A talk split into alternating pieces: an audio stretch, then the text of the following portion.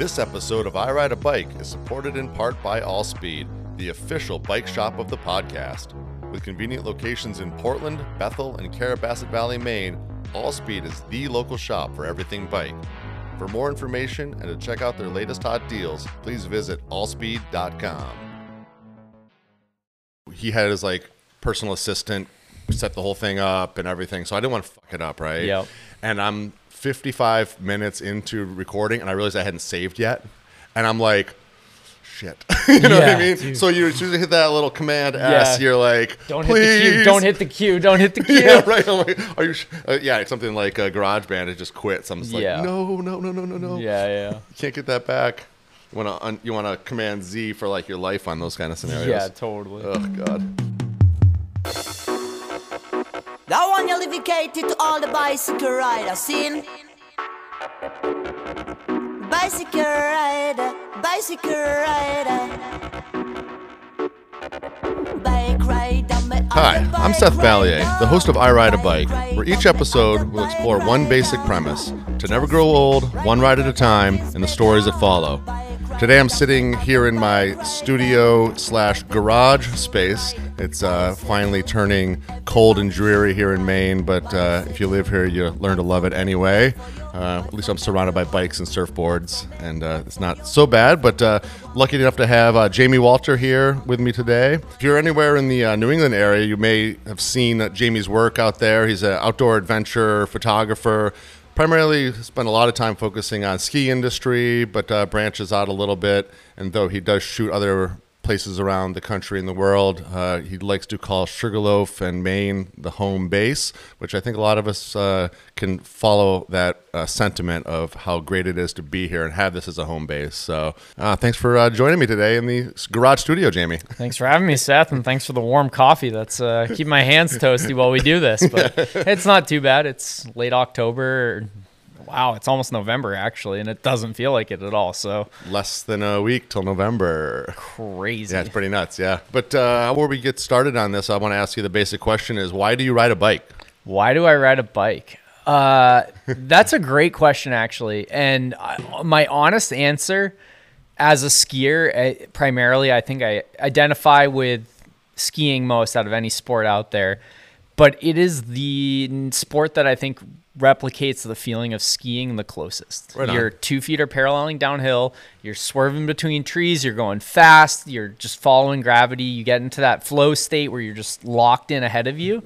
And I can't replicate that feeling eight months out of the year sometimes. So why not ride a bike? And I've always loved bikes. I've been riding them my whole life. But that I think is the purest reason why I love the sport of biking. Yeah, that's a great answer. I love that, Uh, and I absolutely the flow state of things is something I attribute to I follow as well. Similarly, that you know, surfing or snowboarding, it has that flow state to it. So riding bikes, you get in, you hit that crossover similarity between between them. So I.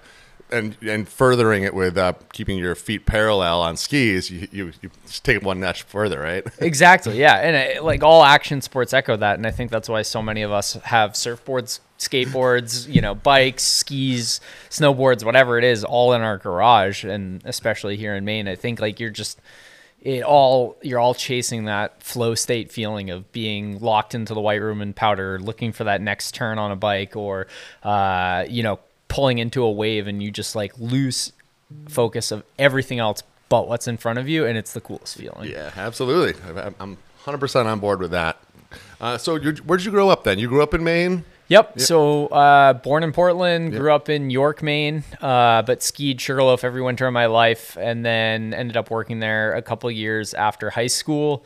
Uh, so, I think out of anywhere in Maine, Sugarloaf is my home, but uh, now I'm in Portland, Maine, as my kind of home base, and love being in the big city, so to speak. Right. But uh, Still striking distance to the valley. still striking distance to just about anything and everywhere in Right. Maine. So, it's kind of a, the perfect place to be. Yeah, right on, right on. So in York, Maine, were you there basically elementary school up through high school? Yeah, I moved there in oh, it was probably the middle of fourth grade, I think, over Christmas break, which is like the shittiest time to move anywhere and be the new kid is like after everyone has established their friend groups and like right before That middle sounds school. pretty rough. Yeah. Yeah, it was a little rough. Yeah. But uh, yeah, I was there through middle and high school, York school system, and uh, yeah, it was a it was a cool town to be in. Um, my grandparents were there, so spent a lot of time on the water.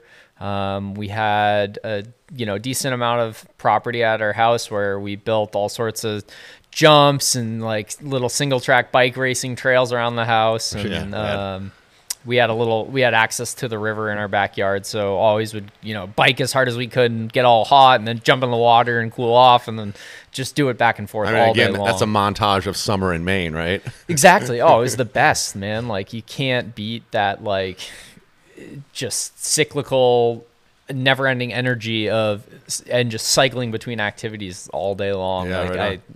yearn for that as an adult with responsibilities and just wish i could have like nothing to do and all the energy in the world to just have fun all day long As every uh, month and year passes, I feel that more and more so. It's Right. like you got to take advantage of it every every second you can, and then you start uh, just longing for the days where you literally had nothing else to worry about except for you know where you're going to meet your friends on your bikes to go ride somewhere. You know? exactly man oh it's like i i i know kids always yearn to grow up and i definitely did at one point but like if Always. i wish you could and every adult tells a kid like oh man like you know cherish it Wait till It's you're not older. yeah wait till you're older but like really that is just so prime so anyways uh, i wish i could go back to it but it's nice being an adult too and being able to make my own decisions buy my own Yeah. toys and eat what i want when i want I mean, like I said in the beginning of this, is to, to never growing up one ride at a time. So it's like even though as we're getting you know technically older by age number, uh, I I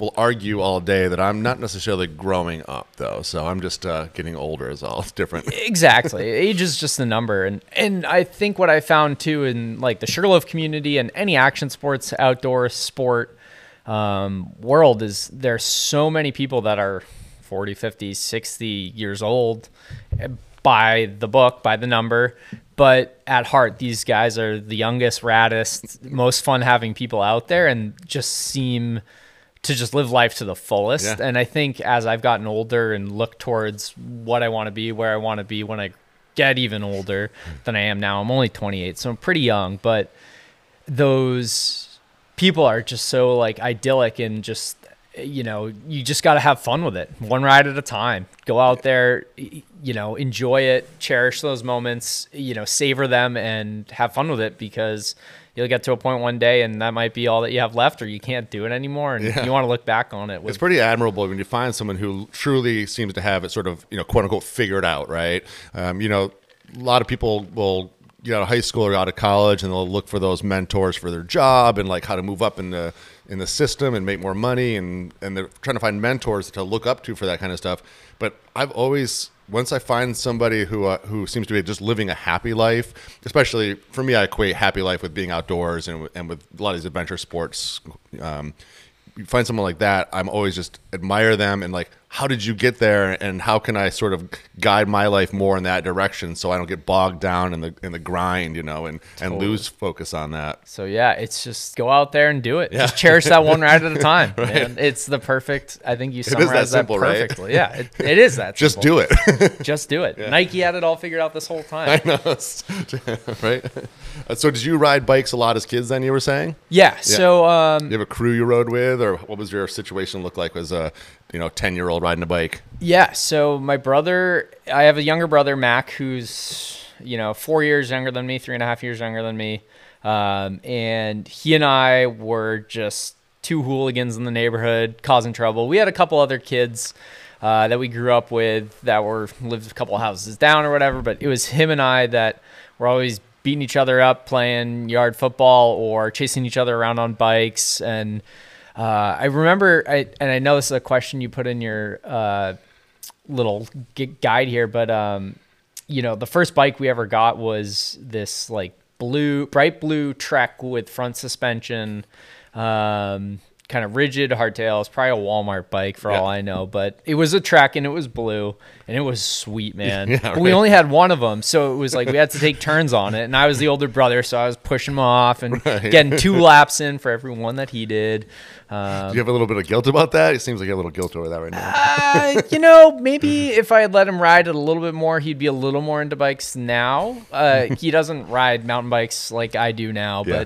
but um, no, we had a we had a great time growing up. I think he's he's got me back with plenty of payback Sure. and wet willies at different points in his life. So yeah, this score is settled, but.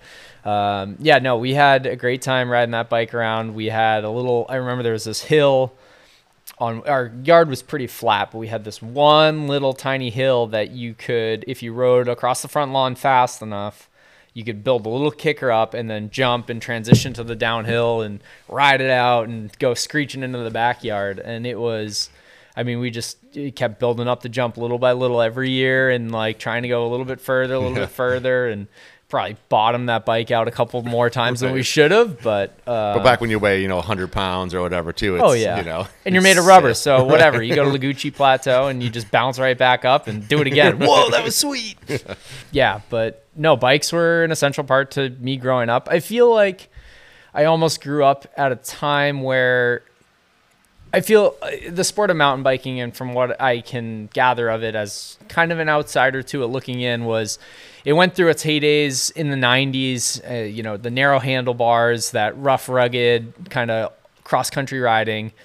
And I feel like it petered in its appeal to my generation a little bit when I was in elementary school. It was, you know, I was growing up in the era of like Lance Armstrong and road biking as a summer Right. activity. Skateboarding was starting to come into play. I was never allowed to have a skateboard, so I rode bikes. But you know, there were all these different activities in the action sports world that, and skiing obviously piqued my interest a lot.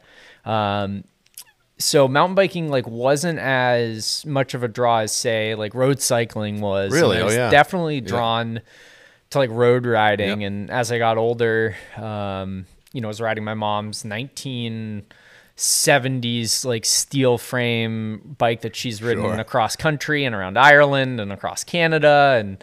Um, she put some miles on it and was riding this. You know, the shifting was down on the uh, Yep. stem and Yep. stuff, so super retro and uh, my neighbor saw me riding it. He was a big triathlete, and he said, "Hey, man, like I've got this old road bike you can have. It's a little bit better than that piece of shit. like, you know, here, take it. Like, make a donation to the food pantry, and it's yours." And it was uh, Oh, rad, yeah. a Trek 2300 Alpha, which was the first carbon fiber frame bike that Trek ever made. Wow. So I have that still in my garage. I still ride it. And That's one hell of a deal for a donation to the yeah, exactly. And at the time, I think it was you know carbon fiber frames hadn't been around that much Yeah. longer than whenever You still I have got it. That's really I, st- Yeah. I still have it. Still ride it actually, and I should probably retire it and hang it up in the garage Right. rafters somewhere as a relic. But um, yeah, I was definitely like into road cycling and.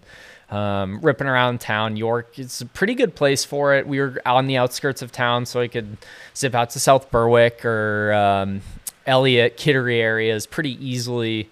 Um, and I th- always thought that was so cool too that you could just travel these long distances under your own power. It's Yeah. not like running where you get three, four miles in and You still have to run back. yeah, you still have to run back. You're like, ah, like time to turn around. With road biking, you can kind of just pedal and cruise at your own pace. Yeah. Like if you want to go hard and you know cover a bunch of miles, you can, or if you want to just cruise, you can still get 30, 40 miles in. And So were you, as a you know kid, a teenager, were you allowed to just take off and, and venture off and you know come home yeah, eventually? yeah, exactly. I would go just on these like little cruises. Sometimes it would just be down to the beach area, which was you know six miles from my house or something. Right. Um, so it would be a, t- a 12, 15 mile lap, but um, yeah, I'd go, I'd bike down to the high school or to the beach and just go on these cruises. And I mean, York is a photogenic town. I'd go up to the Nubble Lighthouse and, Yep. you know, that was like uh, just a normal summer afternoon for me. And so many people flock to that place to Right. take their once in a lifetime photo where they've never seen the ocean. And to me, it was just another Thursday. Isn't that amazing? It's amazing that uh, you recognize that too, though. I mean, like it's so important to recognize that type of stuff, and unfortunately, a lot of people don't uh, see that until later in life. But you know, being a kid and seeing that and being like, "Oh, this is amazing." I think I came to appreciate it more, but it was definitely special to have these destinations and just that ability. And I think at the same time, I was unlocking the the draw and appeal of that nature of cycling, where you can go, uh, you know, just under your own power, pretty far distances and an afternoon, Yeah. a day, whatever. So that first real taste of freedom, right? yeah, Yeah. definitely. Yeah. Before getting a car, I could still travel these roads and, and go places and I wasn't limited to it. Sneak a couple bucks, grab an ice cream or a slushy Sure, at yeah. Cumbies and oh, it's great. So I definitely cher- cherish that and, you know, throughout the year still have that a little bit of a, a draw and appeal to that like distance road stuff, despite getting wicked hooked on mountain biking later on. Yeah, right. Did you ride with any on these adventures as a kid? Did you ride with anybody too, or is it mostly solo riding? It was mostly solo. Um, you know, stuff in the backyard was with my brother. We'd and I would ride around my neighborhood on you know whatever beater bike we could find um, to go play like airsoft with our neighbors and stuff. And you know, thinking back on it now, uh, you definitely couldn't. Kids could not get away with riding around on bikes with airsoft guns strapped to their backs and like camo hoodies and like looking like goons. Yeah. So it was uh, it was definitely a- an interesting and different time that we grew up in. Um, but most of the longer rides and like getting into road cycling were all solo, and I th- think I enjoy that. Right. Oddly enough, like I love biking with friends. I love skiing with friends. I love and know full on the power of sharing those recreational acti- uh, like adventure activities with Right. friends and the stoke that comes with it but i also like there was something so cool about the individual pursuit on these rides and pushing myself a little bit or just having time with my thoughts um, that was really special and and so in high school i grew up as a runner as well and running cross country and uh, a lot of people were you know talk so much about how running is their escape and their time to process and and running was just such a suffer fest for me all i would do is just you know do math in my head about like how much further i had until the finish line if i ran a little faster i could get there a little bit sooner and like that was what encouraged Just wanted the me pain to be over. yeah, exactly. But being on a bike, you can just coast. Yeah. And like that is that time where you stop and like you're looking around, you're processing. Uh, the Nubble Lighthouse is my backyard, and these like cool individual moments to just ref- have that self reflection time that. I, you know, I still to this day love and seek out sometimes. So yeah. it's really, uh, it. I think that's what bikes mean to me, and that's what I learned from them growing up as a kid. Yeah, anybody who rides with me these days too, I, I still have a, a taste of that when I even when I mountain bike. I mean, obviously the trails in Maine have just exponentially gotten better and better every season, right? Yep. But my thing, whenever I'm with somebody, they're like, "Let's get out, you know, Trailforks or Strava, and let's look. Where should we go next? On should we go to this trail? Or should we go to this trail?" I'm like, I, I, "Let's just go. Like, let's just Yeah. go. We're on bikes. If we get lost, you turn around or you take a different turn." And and for me, it's about the adventure of just getting lost almost. I mean, Yeah. I, I grew up primarily mountain biking. I started it was the early mid '90s, and so there was there was uh, power line trails. Yep. There was logging roads, and that was about. I mean, that was really kind of it around here. And so just getting on my bike in Portland, heading out, you know, Washington Ave till you found a power line trail, and following that till you know you, it just got too thick to go through, and then you turn around. You Yeah. know, and I, I miss that aspect of it a little bit, but it's that same headspace, right? the adventure of it is always uh, I, I heard a great quote actually um, recently and i forget what the context of it was but it was essentially like it's always great to have an end to your journey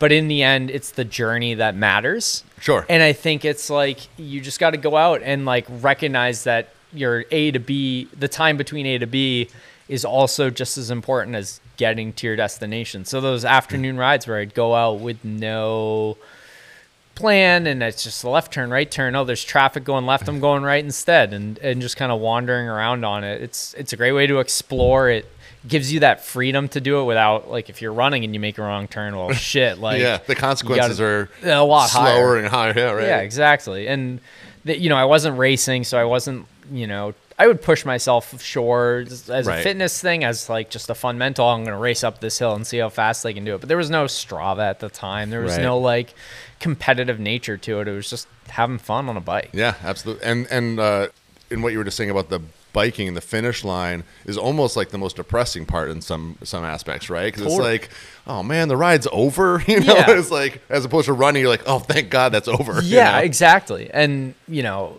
especially with mountain biking and when you're older, you get back to the car and you can have a beer, but there wasn't a beer waiting for me when I was done with a run at 16 years old. Yeah. But I think, uh, yeah, with biking, it, and that, I mean, that's just what you want in a sport, right? You want to finish up and be like, oh man, I'm done. Like the day is over. Like, let's go do it again. Yeah. And like, just one ride at a time. And like, you got to cherish each one and go out and like, just have enough fun to do it, to want to do it again. Yeah.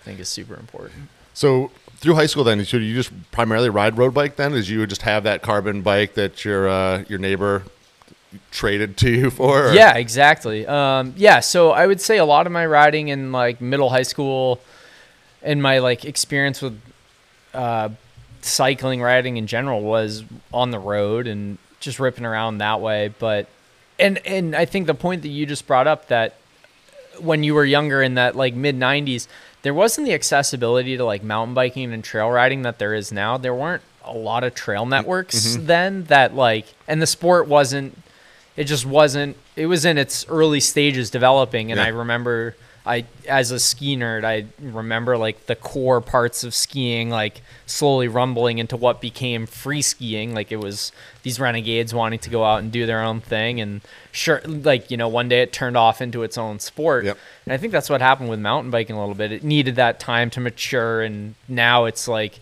there are great trails so many networks just outside of portland there's a bunch Yeah, we're in almost lucky. every town dotting its way down south and up north there's obviously the Carrabassett trails Yep. mount abrams doing great things um, I mean, hell, even as far as Millinocket, the New England Outdoor Center has an awesome network starting to develop. So that just never existed when I was a kid, and I think therefore I didn't have the exposure and like the draw and the interest in it. I guess I just never knew. Meanwhile, it's like the Tour de France was the biggest thing, and Lance Armstrong was at the top of his game before he got Right. busted for doping. So it was like, holy shit! Like I want to do that. Like that's what's on my TV. Yeah. It's not this other stuff, But I was- which is a bummer.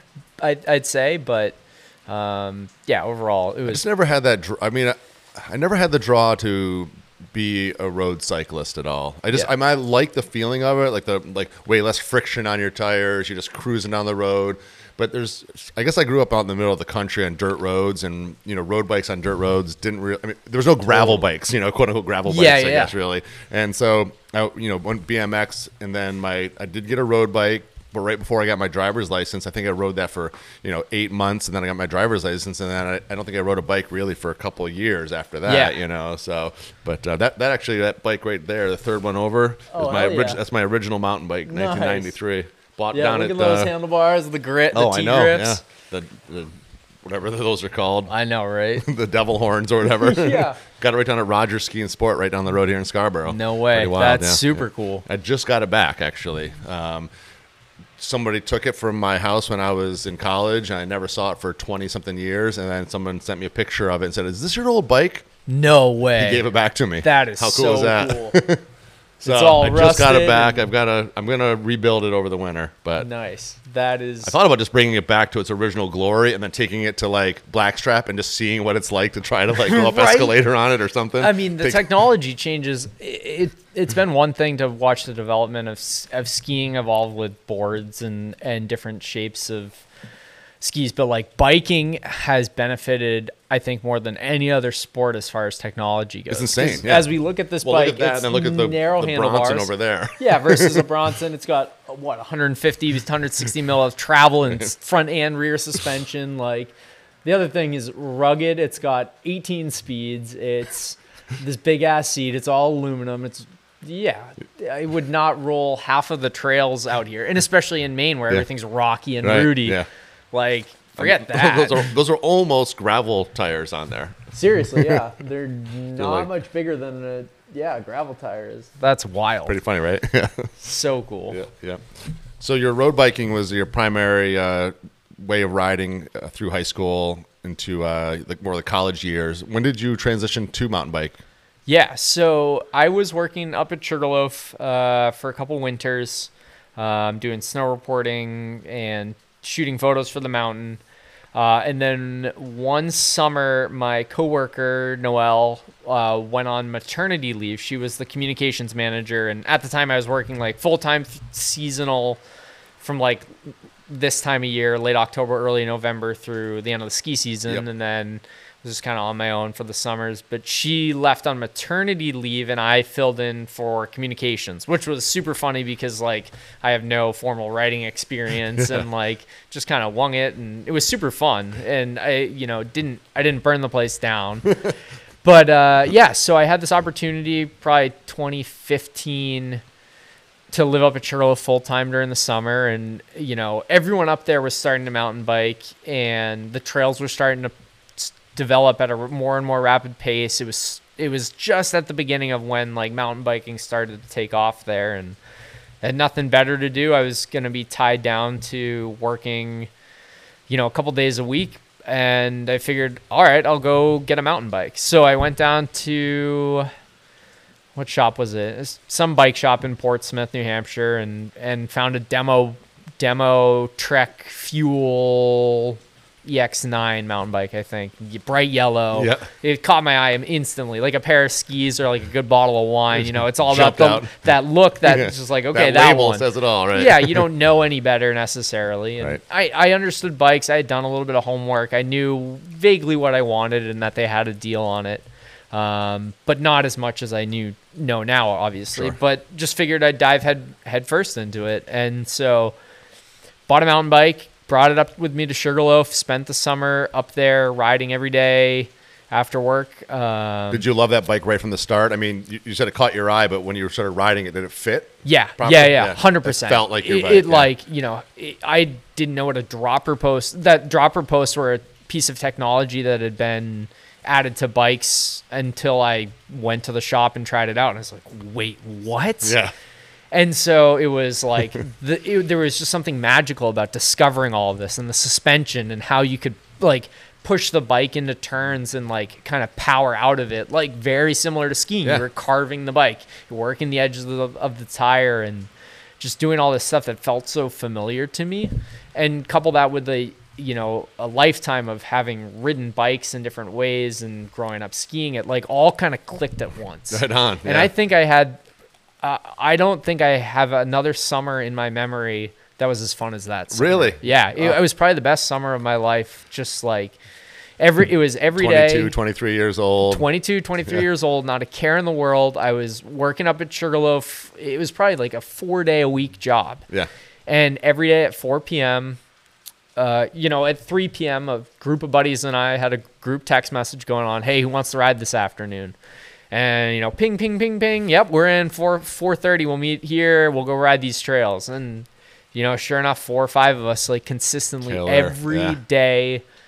after work, as long as it was nice out, we'd go ride till 8, 9 p.m. And the days were long at the start of the summer. And oh man, it was it was killer. And the network up there, it was perfect. Yeah. There was something new to ride every day, or we just rode familiar loops one way, and then we'd do another loop, and then the next week we'd do the loop we started on the previous week backwards, and just mix and match and go on adventures. You Yeah. know, it, it was like, oh, which way we want to go? Left turn, right turn? Like, who cares? Like, let's follow the wind, or Right. that way looks cool. And we just got like lost in the woods out there, and I think that's really special. And you know, like we were saying, there's that cool. There's something about just the journey of it with no.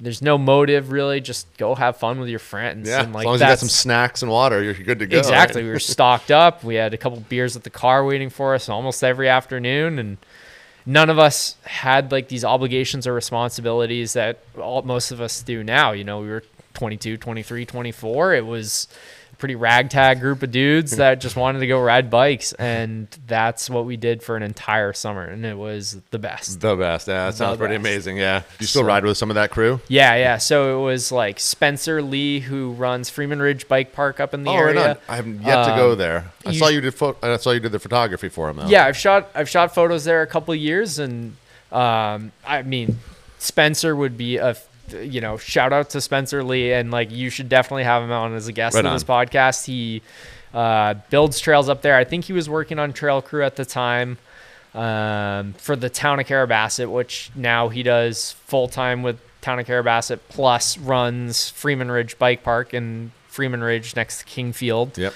Um, It looks awesome up there, but yeah, super super great spot. So I'll that's a little plug for that. Yeah. Um, our buddy Matt Rolfson, our buddy Matt Beamer. Matt Beamer just had a kid recently, so it's like at the time though, we were just like all like pretty free go with the flow Yeah. sort of people, and I can't imagine like we'd all have the ability to go do that with dogs and kids and wives and Yeah, right. all sorts yeah. of other stuff. It does get a little more dense and complicated as you get older, but and uh, you know there were a bunch of other people up there, and I my apologies for not naming them all, but uh, we just had this yeah this core group of dudes that would just go out and and ride every day, and and you'd run into locals on the trail, and it you know you're doing it on a Wednesday afternoon, like the only people that are going out are people that live there anyway. Yeah. So yeah, Especially in we the run. In, Yeah. run into all the the summer employees, the full time year rounders, and uh, it was it was really special. Yeah. I think really cool. Bicycle rider, bicycle rider. When I helped design my line of AMF Roadmaster wheels, I said make 'em red, white, and blue to bear my name, Evel Knievel. You can see they're built solid, flashy, and hip, and the bikes come with these safety tips that bear my name, Evel Knievel. So if your kids are thrilled, I know just how they feel. These wheels are real exciting and bear my name, Evel Knievel.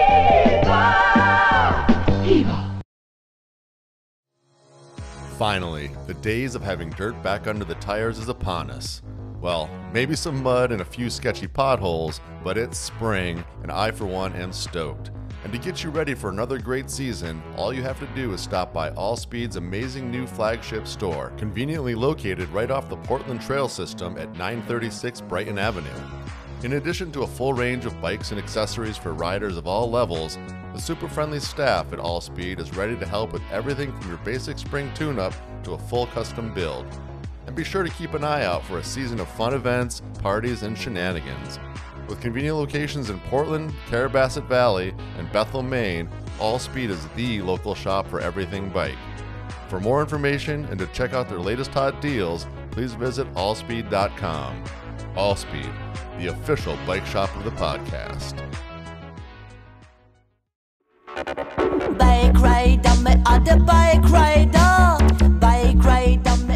Did you transition ever to uh, fat biking at all? You know, I've tried it once or twice, and I, it just it's not for me yet. Yeah, like yeah. it's it's there's something about it that I just don't click with. Maybe it's like you want there to be all this traction and trust in your tires, and that you can just go rip a mountain like the bike like you could with a mountain bike, and you just can't. And that that there's like that that resistance you have to put in your mind that like okay like gotta slow down or i can't bomb this hill the way i want to Right, right. the way i would in the summer. Uh, and then i'm just so i'd rather go walk uphill on my skis and go into the backcountry or go for a tour to get like exercise in than go fat biking. But i can see it being something you know with evolution of tires and tread and grooming and learning more about it i'm sure there'll be a day where i'd love to try it Right. and like get hooked on it now just like it doesn't it's not quite there yet Yeah. for me and i wish it was It, do- it doesn't make your gear list quite yet. yeah, exactly. Yeah. one more piece of gear to throw in my garage, which looks very similar to yours, just a lot less organized. So, Uh, yeah, I, I have yet to try fat biking, and I honestly, I don't, I don't necessarily have a desire to do it. Again, I cross country ski, or we do back, you know, snowboarding. We do. We just bought uh, those, some of those drift boards for Nice. skinning up. Hell yeah. End of last season, so I'm excited to do more of that this year. And I don't know, it's it's that that transition time. And if I really jones for it, and you know, along the coast here, sometimes there's just the regular trails. They don't have snow or ice on them. Just I ride in the cold if I need to, but Yeah. we just got BMX bikes, so a parking lot. I can get, maybe get my bike fixed that way. yeah, need to, so, exactly. yeah. There's there are other ways. And like I said, biking to me is this like substitute for skiing. Right. So so it's it's not skiing. quite the other way around where it's like skiing is my fix for biking and I still like yearn to be on a bicycle. Yeah. Um, I think I it becomes secondhand, but it it's perfect. They're complements of each other. As Yep. soon as it warms up and thaws out, and the ski, you know, the skiing is done, their trails open down south and ready to rip. And then by the time it gets too cold to go biking, there's probably snow up at Sugarloaf, and like things are good to go. Yep. So it it works perfectly, and I think that's a, a tribute to Maine as well. Like you have that divide where the mountains will get cold quick, and then it stays warm enough down south that you probably could go 365 days in a year of doing one or the other if Yep. you really wanted to. My, for me, my shoulder season typically is surfing. Yeah. So it's like hurricane season in the fall. Like this week, I mean, after this storm passes, Oh, we're getting great killer. The surf. swell looks cou- week. awesome. And then uh, you know, when spring comes around, the water's absolutely freezing cold, but you get those warm days, you know, and Oh, you know, man. when it's getting too uh, you know slushy or iced off up at Sugarloaf, and you know, riding still. The, surfing is where it's at for me, but Yeah, this week I think is or this time of year is the best for surfing with the water still being warm as it is and the air temperature is starting to cool off. I think that's my favorite time to surf and then conversely it's like you get that first warm day and you're all stoked. You're like, "Yes, like swell's good. I'm going to go dive in the water." You get that first duck dive and you are just miserable. The water is cream headache. 36 degrees. Yeah. Like it could not be any colder.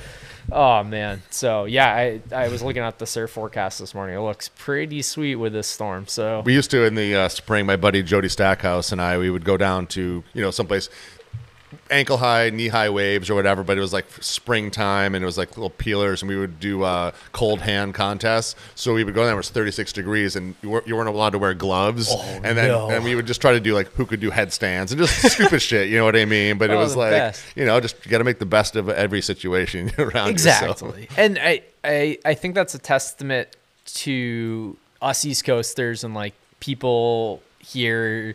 And it's not just uh, it relates so well to the ski the east mentality where it's like you ski whatever you you have in front of you that Right. day, but it applies to surfing. Like there Yeah. are so many You days be a whiny little bitch about it. exactly. There's so many days where it's flat or biking, like they're not the most ideal perfect trails all the time, or you don't get that tacky loam Yeah. everywhere, but you go out and you make the most of it. And I think like so many people have that mentality in the outdoor action sports world and can all relate to one another in that way, yeah. in that pursuit. So I think that's super special. Yeah, yeah.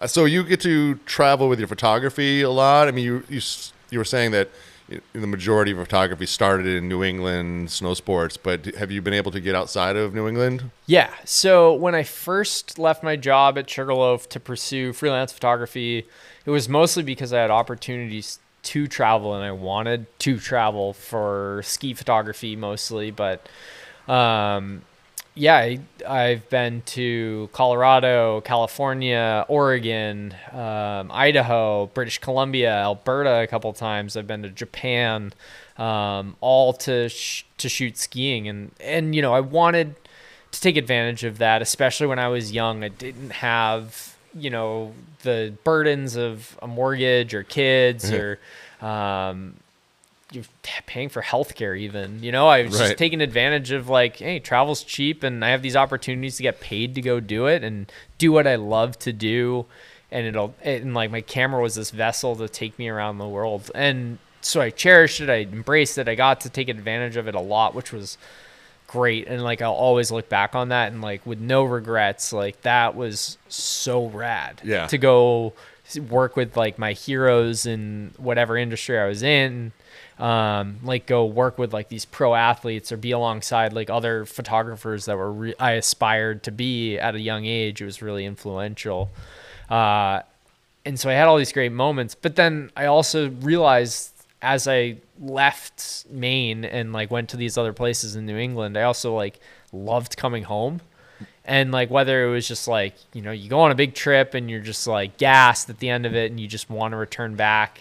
But there was like something extra special about like crossing the Piscataqua River Bridge like back into Maine from Logan Airport and just like you take that deep breath in and like you exhale like all this stress Yeah.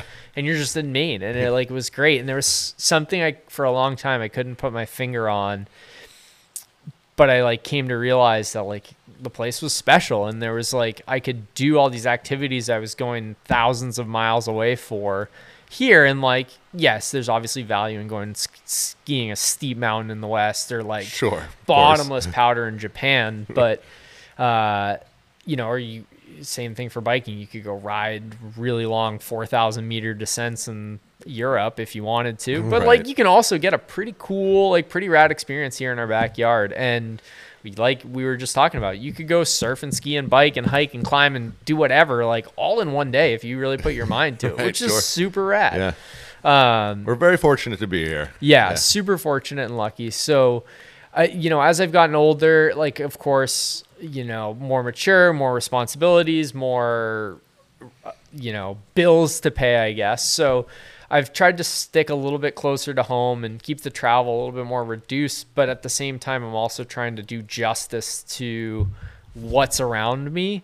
And through my work in, in industries where our backyard is sometimes overlooked by these sexy, appealing places all over the world, I, I want to try to, you know, embody in my work like that love and passion that's here that you that being part of a community you miss out on if you just travel somewhere and you just visit somewhere on a surface level. Yeah, absolutely. You show up to Whistler Right, and you ride a bike for a week and you know it's great, but to come home and be involved in building trails with your friends or hearing about like something new going on and going and riding it for the first time and then seeing it turn into a World Cup enduro destination like that's really cool and special and it, it happens all over the world sure but it's just it's a great place to be and i i want to do justice to all of this Right on. Yeah. in my work That's great. So I was a creative director for an outdoor magazine called N East Magazine, Yep.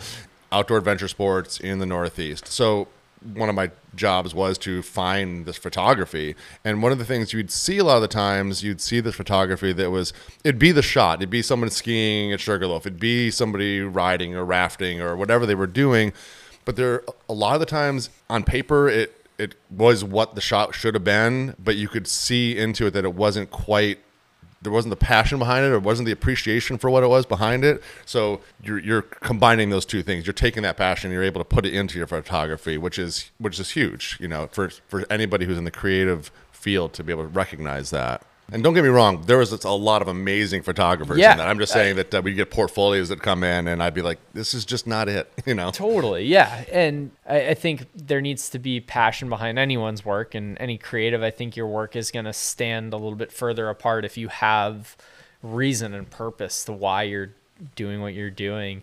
Um, and yeah, I think that's just like what makes my clock tick inside is like wanting to do justice to these awesome opportunities that exist not too far from where we are now and and that are pretty fun most of the time. And like or you can make them fun. And like that's i think that's something like it you know we're not going to have these perfectly like filled in snow covered trees that and chest deep powder all the time but if you can like still have fun with a couple inches here and there or like an awesome slushy spring day or Right. you're you're riding roots and rocks and you're just mobbing through it and and having fun bouncing off of things like capturing that essence and that like excitement and just like it is what it is and I'm making the most of it in work through like the rider doing it and me feeling it everyone just around us is is on the same wavelength I think that like stands out like you said versus like some guy that's you know paddling a whitewater rapid that isn't as extreme as somewhere else and wishing it was somewhere else you can Right. see that like yeah whatever like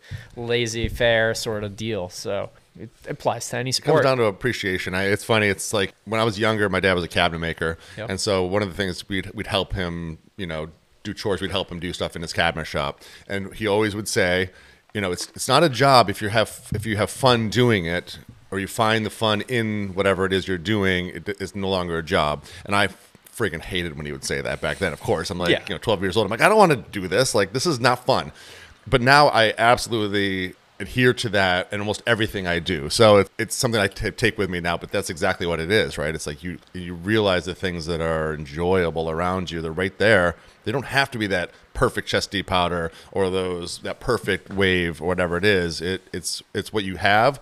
Make the best of it. Yeah, Right. hundred percent. Do what you love, and you never work a day in your life. There you That's so cool. You heard that Yeah. so early on, and Yeah. yeah. of course you're gonna take it the wrong way and not really appreciate it then. But that's rad. That's super cool. Is there any uh, places on your travel bucket list? May- Yes. Maybe specific to mountain biking. Yes, definitely want to go to Whistler. Um, I've been there in the summer to ski, and uh, you start. You have to ride four or five chairlifts up all the way up to the top of the mountain to get up to the glacier that I don't even think exists anymore So that you can ski, which is yeah, it's super It's messed up, unfortunate. yeah. But you have to ride over all the bike parks and you know all these bikers are hopping on the lift in front of and behind you and you feel a little out of place in ski boots and Right. carrying ski gear. Um, and it looks so much fun and i would love to get out and ride there. I'd love to go ride in europe. Um, I had a couple of friends that I met through the enduro races a couple months ago that went over to Europe and were riding those big trans Austria or trans Switzerland, like across one of the countries there through the Alps and On road bike or mountain bike? mountain bikes Yeah. wow. and riding through these passes and oh my god it looks so cool and i think that would like combine back to my kind of passion for biking that began with just like just going out and riding long distances and and just having fun with it Right, and yeah. going on adventures and sightseeing and like using it as a method to get from a to b but i feel Do you have like any interest going, in, in bike packing? I would love, yeah. especially, yeah, I think over there, especially to do it on a mountain bike and bike pack, um, like just a, a route of some sort over there would be super, Yeah. super cool. So, I mean, what a way to see things. Again- Exactly. Again, you're maybe most of the time you're still going as fast as walking or hiking. You know. Yeah, you're not- But uh, you know, get those some of those descents, and you put a couple miles behind you quicker. And it's nice, and you get to see more and Totally. take it in. Yeah, there's a there's a great photographer and filmmaker who's um, a big time biker, Joey Schusler, I believe his name is, and he he's done a bunch of bike packing films where he goes out with his friends and they just ride up into the Alpine in British Columbia or Colorado, and like that. That is something I look forward to getting into more, and I would love to do more, both here and abroad. Um, is just these adventures look incredible. You just get access to these places that you know you're not going super fast or crushing descents with a bunch of gear on you that Right. you know you need everything that you to survive like in a saddlebag and a backpack but um, it still looks like a great way to just get into these cool places and it's not at all dissimilar from the stuff I've done skiing where we've toured in and camped out or uh, you know flown in and, and stayed at yurts and you know ski toured from there you can build a base camp and go adventure ride for a day and come back to it Yeah. so I, I would love to kind of take that element of something that I love in skiing and apply it to biking and just go on some cool missions and have fun with it. You know, go explore. Uh, How much of uh, the like these missions, you know, backcountry skiing or possible bike packing, how much of those missions um, directly coincide with your photography? I mean, obviously you can shoot it all, but does it detract from it possibly? Do you sometimes wish that you could just go ride and not have the desire to stop and take it in through a, a lens as well? That's actually a really, really cool, thought provoking question for me. And I, you know, as you were saying it, I was like, no, of course. Like, I love having a camera and stopping and taking those photos. And I, I don't know if I've ever really had a desire. Yeah, like, of course, I've always, like, on some long uphill, both biking and skiing, I've had that point where I'm just like, uh, maybe I shouldn't have grabbed that lens, or like, eh, it might not be worth it today. Like, I'm not gonna get the shot I wanted, and I have like 15 extra pounds in my bag that I'm just like dragging up here unnecessarily. Um, the way I see it is like my camera has been such a tool and vessel for me to explore the world and capture these moments and memories that I can like physically, tangibly hold and look back on Sure. and it's just like a document like photo journal of my life almost so i like i'd love having a camera with me to just capture those moments and memories and if anything like a just a trip for fun versus like a commercial trip or a shoot trip that there's a objective in Right. You get a shot there's something there's something special about not having that need or desire to deliver on something and just capturing those like funny moments with friends. Right. for like for example i i spent two weeks living in an rv in japan to ski out of and we skied every day and it was this amazing trip and there wasn't too much of it that was commercialized or that we were prioritizing. It was these moments that like i look back on the photos and love the ones of us playing cards in the in the rv around the little tiny camper table The true lifestyle aspect. the lifestyle stuff yeah so so capturing those moments i think is great and it it brings back those memories for me that i'll never forget Right. and i have the photo proof of like damn that was cool that was funny Yeah. that was great that was special. And Does it stress you out if you have these like magical moments where you just want to capture it and you don't have your camera? Uh, yes, yeah, yeah, yeah. There's definitely like a FOMO that comes with that. I guess that's what I was getting the FOMO of it, right? Oh yeah, big time. Um, I I think I've caught myself. I think like through experience, I've caught myself in those situations enough times that I like know better now. It's like I know like the makings of a good sunset, for example. If like we're going out to ride and there's potential for something to pop off, I'm like, hey, maybe we'll go on this trail and I'll bring a camera with me, like just in case. And Right. you know, suddenly we're in the right place at the right time. Sure. Like yeah. there is some amount of luck that goes into photography, but there's also like a lot of like knowledge and wisdom that'll Yeah. get you. Flash forward point 10, 15 years from now, I mean, you're you're you'll be locked in on that even more so, right? Exactly. Yeah, yeah. And like there, you know, I'll I'll never be as smart as I am tomorrow, or like as knowledgeable as I am tomorrow. So, I look forward to like, yeah, utilizing that and always making sure that. I, I always love to have a camera on me. And the best saying is like the best camera is the one that you have on you. right. and iPhones are even getting pretty good these days. Where like if I have to capture a moment just to have, I probably have ten thousand Do you cringe on though? here. You're that- like, damn it, I only have my phone. With yeah, me." oh, definitely. There are times where it's just like, oh, like if only I had my real Yeah. camera with me, or could just like do justice to this with a different lens or whatever. But yeah, it's I try to. I've learned through the hard way through some serious FOMO that. Just like more often than not, it's worth it to bring a camera. Yeah, right on. Um, so your riding style, you do you do everything cross country, downhill, enduro, all styles? You have a preference in styles? I let's just say I like I tolerate going uphill so that I can have fun on the downhill. So definitely love any gravity assisted stuff. I Right. mean, obviously a lot of my riding has been done up at Sugarloaf, so it's a lot of lacrosse country. But you know, it, there is something to be said for earning your earning your descent. You Sure, know? yeah. But definitely always looking forward to coming down. So like the enduro stuff is pretty rad. The downhill, I'd love to go, you know, get on a proper downhill bike and go over to Highland, for example, and just rip it around. for sure, Yeah, yeah, huck yeah. it.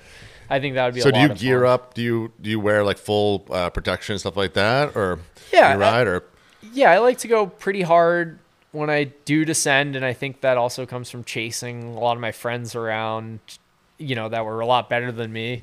Um, you know, started wearing knee pads just right off the bat, wanted to play it safe. I have like pretty bad knees, and which is why I love biking, is it's not as brutal as running. But yeah, I started swearing by knee pads and and wearing the right gear, and then actually there was this one time I was chasing our friends around. I decided not to throw the knee pads on. I was probably running late to show up. You know, just grabbed the bike out of the back of the truck and hit the trail. And so I was following a bunch of guys down Newton's Revenge at Sugarloaf, which is a trail I've ridden hundreds of Yeah, times. I, like- I love that trail. Oh, it's so fun. And all the reroutes. Yeah. We were on the last reroute, coming around the, like the final turn back on the double track, and I just like blew out in this corner and like chewed my knee up pretty good. Like you know, I had a flap of skin. I think that I probably should have gotten stitches on in hindsight that I didn't. Um, but anyways, I was trailing these guys, and they all zip off around the corner and keep hooting and hollering down the trail. Like didn't realize that so you're la- you're the caboose in the train. So I was the caboose in the train, and you know, not wanting to have to like sit there in my sorrows, I just you know grabbed the bike, didn't know what really happened, brushed the dust off, and went.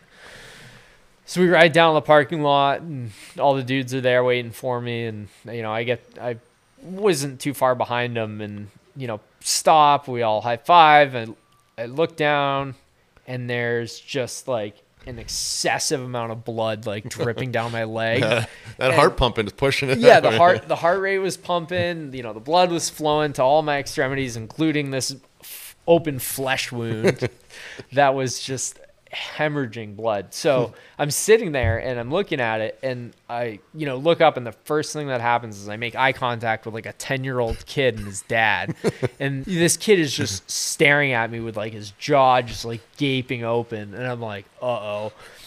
So he's like, Dad, what's wrong with his leg? As I'm like grabbing my CamelBak strap and like, you know, tube and like spraying it down like a little shower and like trying to like wipe it all down. And it turned out to be a pretty good digger and a, a memorable moment that I, I think taught me my lesson that like I should just always wear my knee pads if I'm gonna be Did you chasing the boys around the Right. mountain. Did you notice that that kid got on his bike and took off into the woods, or did he be, Oh yeah, you second know, guess it? yeah, you know, he took off, and I'm sure he was fine. But maybe that's a lesson for him too. That uh, this could be you, kid, if you don't do do as I Even if you're running late, get the knee pads yeah, on, right? exactly. Yeah. So, yeah, a lot of memorable adventures and misadventures, but that's definitely one of the better ones where, yeah, an important lesson was learned Yeah, that right day. Yeah, yeah, for sure.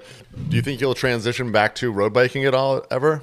Yeah, I living in Portland now. Um, my girlfriend and I will go bike around Back Cove, or we'll bike down to the old port and grab a beer and some wings sometimes. And that's a road cruiser I'll usually hop on in those moments. I don't. I feel like it's a little excessive to ride a mountain bike in like those situations, and got to save the tires, tire tread. So, um, but yeah, I do. I do still enjoy going out on those solo Yeah. road rides and Yeah. just cruising around. Obviously, like it's better on quiet back roads, and I had a little bit more access that to that in York. I don't love hopping on Forest Ave and Yeah, bums me out. Cars. swerving through traffic. Yeah, it's super sketchy, but there is something to be said about that. And and like we were talking with adventure riding, I think the bike packing stuff would be it cool to try. I think that's something that would be up my alley. Actually, during the pandemic last year, uh, a couple friends of mine, Chris Bennett and Chris Shane, um, and they wanted to bike pack the entire coast of Maine. And we had been planning this trip about making a film of this, and then the pandemic hit. And then it was like that month, two months in, we don't really know what's going on, but like it's summertime and we want to go do something. We're all pent up.